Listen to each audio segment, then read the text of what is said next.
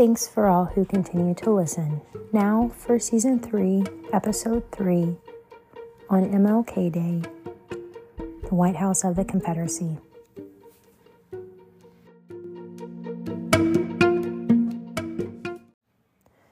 So, today's MLK Day, and I have a lot of reflections on MLK Day, but I thought I would sort of reflect on this part of, or this aspect of my training.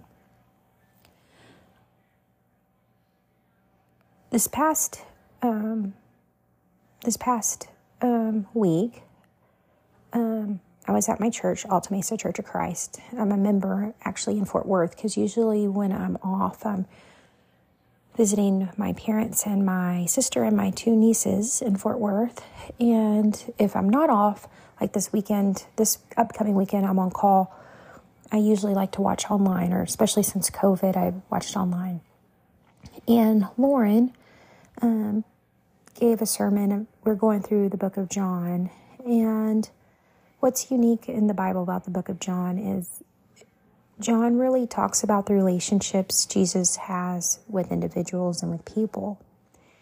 And Lauren did an exceptionally great job of summarizing and preaching about the Samaritan woman in the book of John. And I kept thinking about myself when she was discussing, and basically, if you look back in the Bible, a lot of the big events come by meeting at, at a well. And Jesus was alone. And actually, this conversation between him and a Samaritan woman is the longest that's recorded in the Bible. And basically, Samaritans were not felt as worthy as Jews. And so, first, the Samaritan woman replied, like, Am I even worthy to, for you to ask me to provide you water? And Jesus speaks metaphorical about providing water that will quench your thirst for eternity. And that was him. And he asked her to bring her husband, and she replies, I do not have a husband or live with a husband.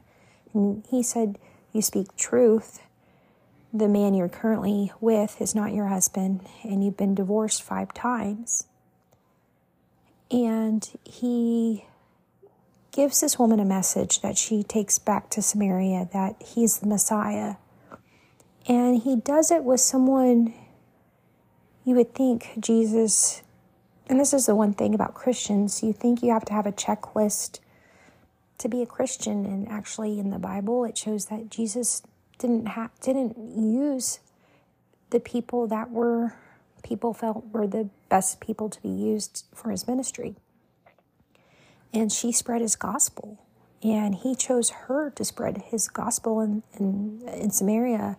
And actually, when he went and preached, people already knew about him because of her. And I think that's sort of how I felt about with neurosurgery. Um, in neurosurgery, at the time I went into training, there was only 190 spots in the whole country. And I remember when I first interviewed at Virginia and Richmond, it was my first interview. Um, there was 16 of us, and I was the only female. There was 15 other men.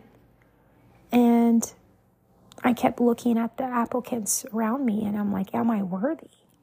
And not because of I I knew in my heart I was worthy, but because of what people perceive as those checklists, being male, you know, um, is in for neurosurgery, that was the number one. And then being even a female, and much less a minority female, that dropped me several notches. And I keep thinking, and my sister, um, I had my birthday, I turned 41, and so I actually went up to Fort Worth this last weekend, and um, the family went to Pappadeaux's for my birthday supper. Actually, we went like before we went the next day after my birthday, um, and we went sort of lunch dinner because all the cowboys were in Fort Worth for the stock show. There were so many trailers and horses, so we decided to go in between so we'd get a table. That being said, my sister was saying, Leslie, you always do so well when people put you under pressure your whole life. You actually succeed when things are against you. And, and I didn't realize it, and, and I don't like try to prove myself, but I think it's because during that time I pray a lot, and God always in hindsight, gets me through and gets me through better than I thought I could be. But with neurosurgery, there's lots of checklists like your extracurricular, your GPA, your board scores, your research. And I remember later, once I was in residency, I would look at these applicants and I'd be like, oh my goodness, how did I make it? Like, I'm glad I made it when I did. But I remember going through and thinking, you know, if you size me up next to the people beside me, I would not put me myself as, you know, because what looking at what the world looks like and what the world looks at, even though I was successful academically and I was successful with research and everything, all those check marks, I still, I guess I didn't feel worthy. And I really feel like God and I didn't go into med school wanting to be neurosurgery. I sort of fell in love with it, and I feel like God directed me to that. So it's it wasn't like I had this neuroscience undergrad research, etc. And all these people around me did. And I realized God opened a lot of doors for me. And that being said, in Richmond, there was the White House of the Confederacy. That was right by the hospital. I walked by, I could see it out when you look out the windows from the hospital, depending on the building you were in, every day. And it was a reminder where I came from and the people that I represented and who I represented for getting that spot in training it I don't know how to explain it. It would be similar to I guess someone who was Jewish walking by the concentration camp every day. And not the not but you know sort of like the museum because it was a museum it's, and I think it should be there. I think it should be a historical site because you have to learn from your history, you have to learn from the mistakes. But it'd be similar to a Jewish person walking next to the like a concentration camp every day, going through training. It reminded me every day of the opportunity I had. And a lot of people, if you put me beside the other people, they would have not thought I would be as strong as I was. And oddly enough, I remember when I graduated, my program director got up and what was unique about my graduation was every surgeon that trained me was there. And I can't remember, I might have said this before, I can't remember that from anybody else. There was no other applicant or trainee that every surgeon that trained them made sure they showed up for their graduation. And a lot of people, and you know, and I and I get and and I never doubt people when they evaluate whether or not for me to get a second opinion. I think if I was not in the position I was, and I saw me as a surgeon, I would automatically doubt, does she know what she's doing? And and I'll tell two stories to say yes, I do. or actually three stories. I'll first start off by every time, once I learned that Jefferson Davis actually, his son fell off the stairs of the White House of the Confederacy. Instead of by being walking by it and thinking about where her nation had had came from, and if I had been a lot older, I would not have the privilege of being a neurosurgery trainee in Richmond, Virginia, or, or in the U.S nonetheless, I remember thinking if I had been there, I would have saved Jefferson Davis's son from his head injury and he would have survived. And it was a totally different approach. God had made me someone, quote unquote, a Samaritan woman, unworthy as a strong individual, the one he wanted to be a neurosurgeon, the one he wanted to help save people's lives and help improve their pain and suffering. And so my two stories go that my program director got up and said, Leslie, I would have not thought this when you started, but you are the most well rounded surgeon I've ever trained in the last 15 years. And he said that in front of all the residents that were still there. Everybody shook their head. And that meant a lot to me, especially every day of training. I walked by the White House and the Confederacy. It showed me that it wasn't the color of my skin. It wasn't me being a female. It was my heart, my dedication, and my love for my patients and for the staff and the team that helped me take care of them, that made me the person that I was then and that I am now. And so when people question or say, do I need a second opinion or do I need it from, I don't want to be ugly, from a white guy? And I love my white guy resident friends. They are great. Jason and I are like brother and sister, and we got through training.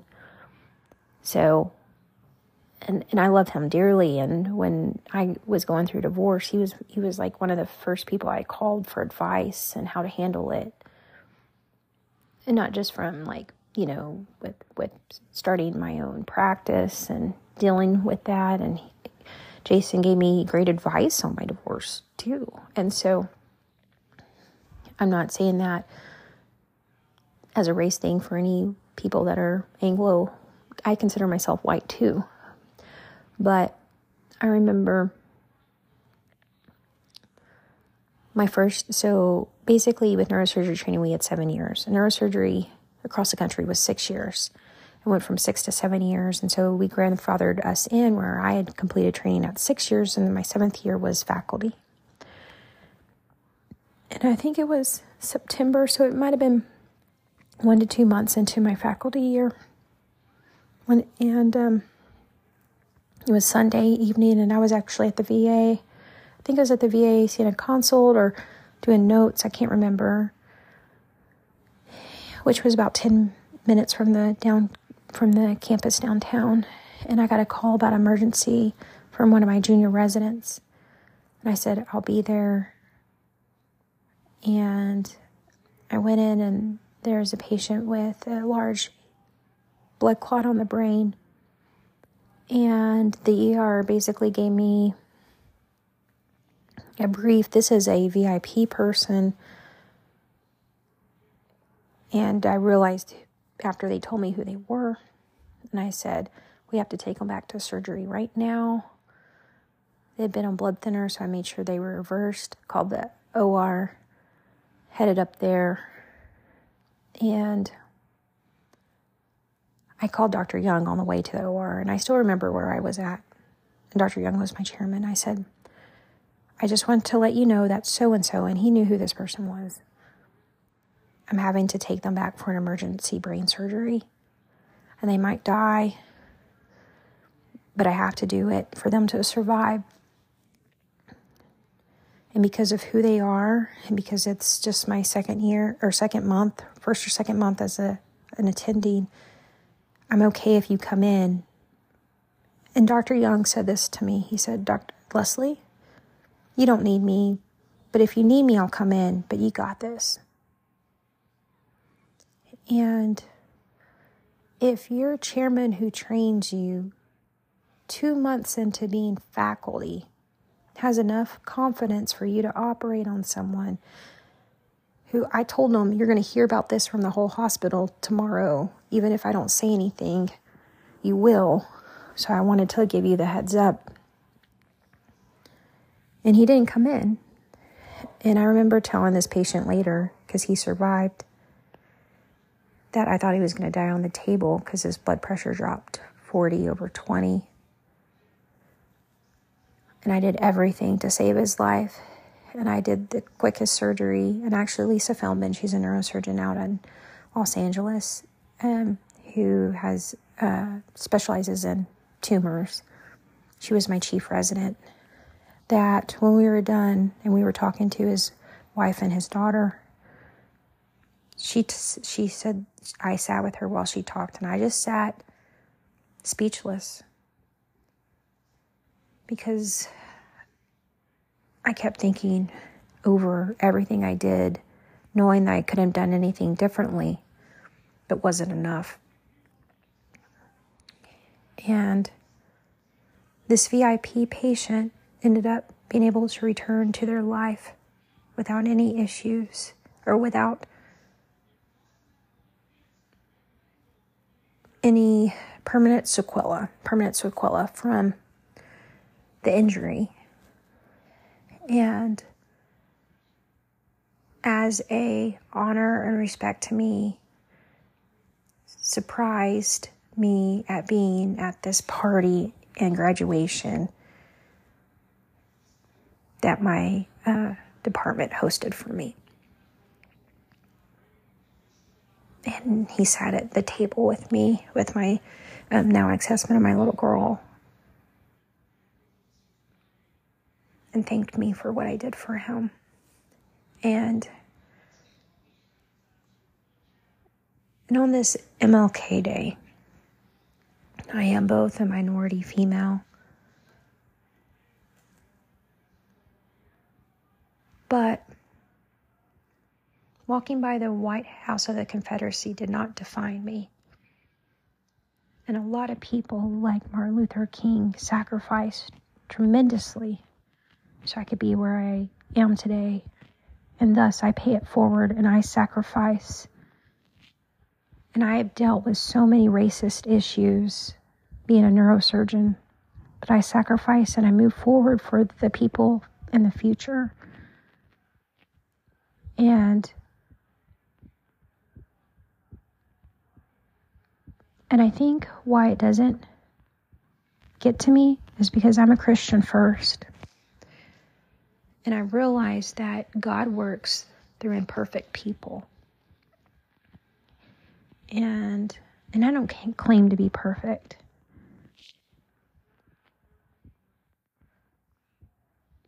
No one can be. But it's that knowledge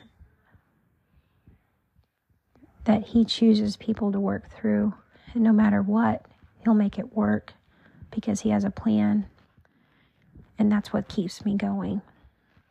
And that's what kept me going every day as I walked by the White House of the Confederacy to train to be the surgeon that I am now. And I hope and I pray that someday not all patients will look at my gender or look at my ethnicity to decide whether or not I'm capable. And maybe they'll take that leap of faith that my chairman did September 2014 when I saved that VIP person's life. knowing that I was capable. And no matter how important that person was, I could handle it. Thanks for all who continue to listen.